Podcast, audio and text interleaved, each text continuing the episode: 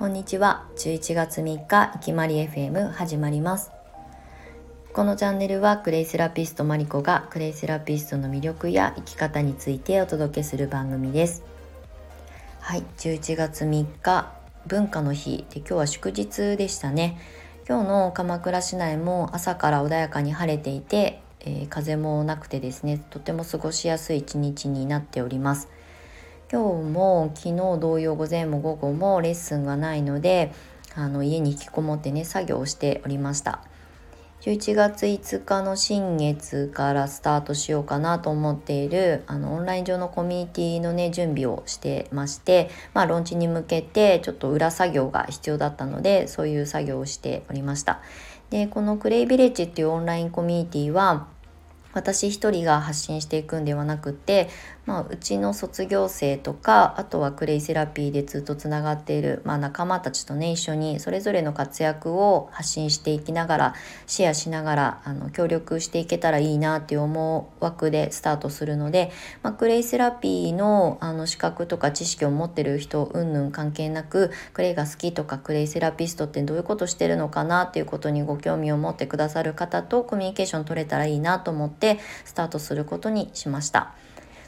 特に去年から今年にかけていろいろねちっちゃいコンテンツを作って仲間を増やしてでなかなかこうあの前一歩進んでは二歩下がるみたいなことを繰り返してたんですけれどもいろんな形をねあちこちで作ってたのでそれを全て集約してクレイビレッジ、まあ、要するにクレイ村ですねの中でみんなと手をつないでじゃないですけどあの協力しながらお互いのあのいいところを発信しながら協力できたらいいなと思って、まあ、箱を作るっていうことをね私の役割としてやらせてもらっています。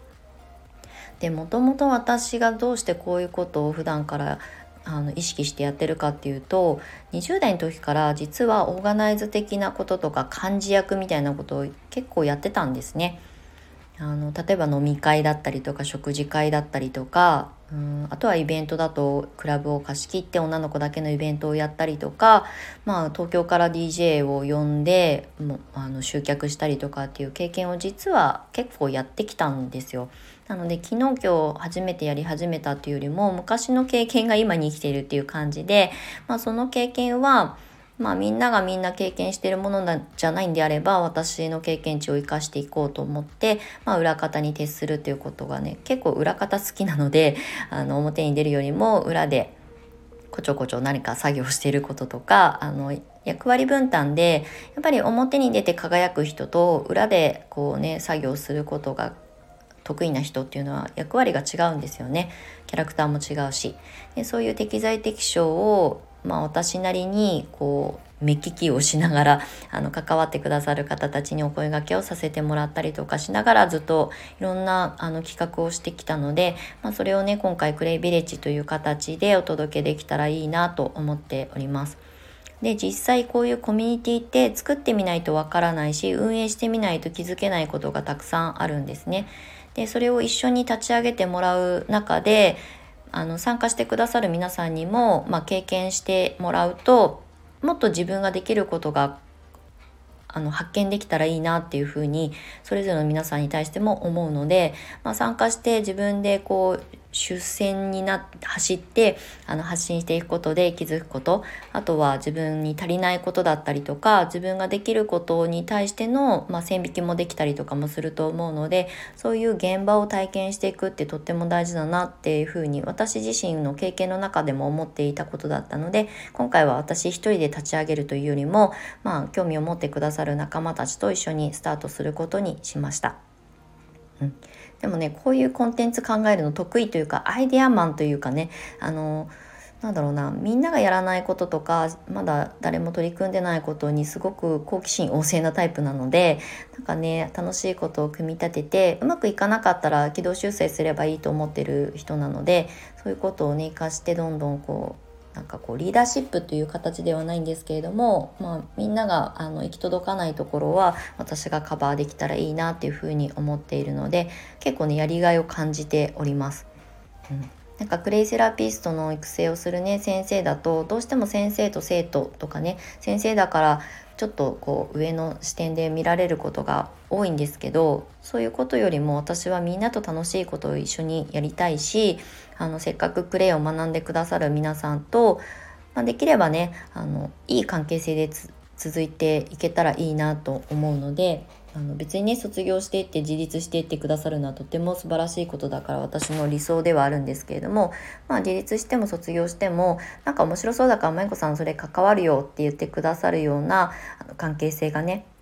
少しでも続いたら私自身も嬉しいなと思っているのでそういったことをね今回はクレイビレッジという形で一般の方も巻き込んでこれはあのクレイセラピーの資格を持ってる持ってないとか関係なくクレイが好きだけどなんか何からこうね取り入れてっていいかわからないとかえーと、クレイセラピストってどういう活動してるのっていうこと興味あるんだけど誰にも聞けないっていうような方たちもみんな一緒に楽しい場所にしていけたらいいなと思っているのでクレイビレッジは本当に一般公開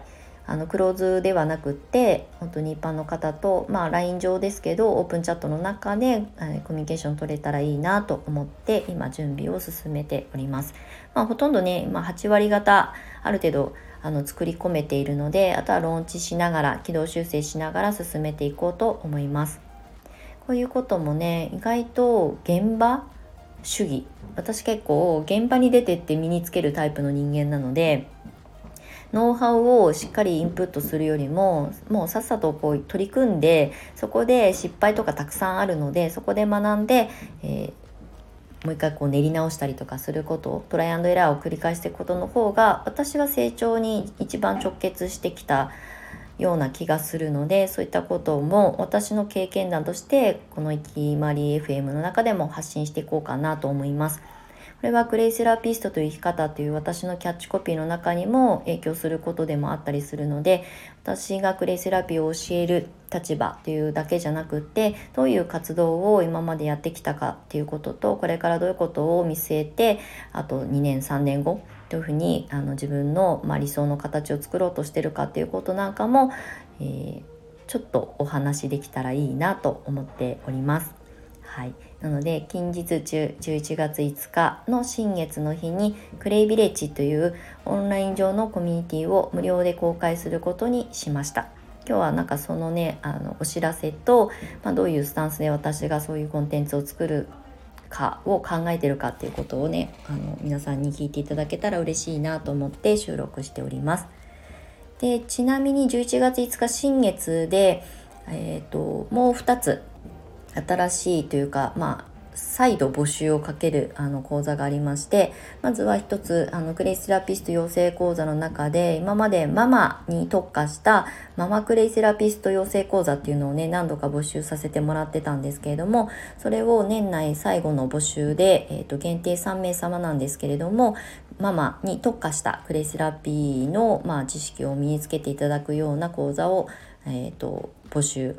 をさせていただくことにしました。それの受付を11月5日の新月からスタートします。で、もう一つが粘土の寺子屋という取り組みをね、今年に入ってから、春ぐらいからスタート、実は水面下でしてたんですけれども、まあ、クレイの資格とかね、知識を持ってる先生たちと一緒にお教室を開いていく、まあ、展開していく上で、経営サポートだったりとか、ブランディングだったりとか、まあね、経営始まってみて、あの、開業してみたはいいけれども、なかなかあの一人でねあの突き進めていく中で悩みが出てきたり不安が生じたりとかする時に、まあ、相談役がいると結構心は楽になるかなっていう感覚でスタートした粘土の寺子屋これ目指せ自然療法の公文なんですよ。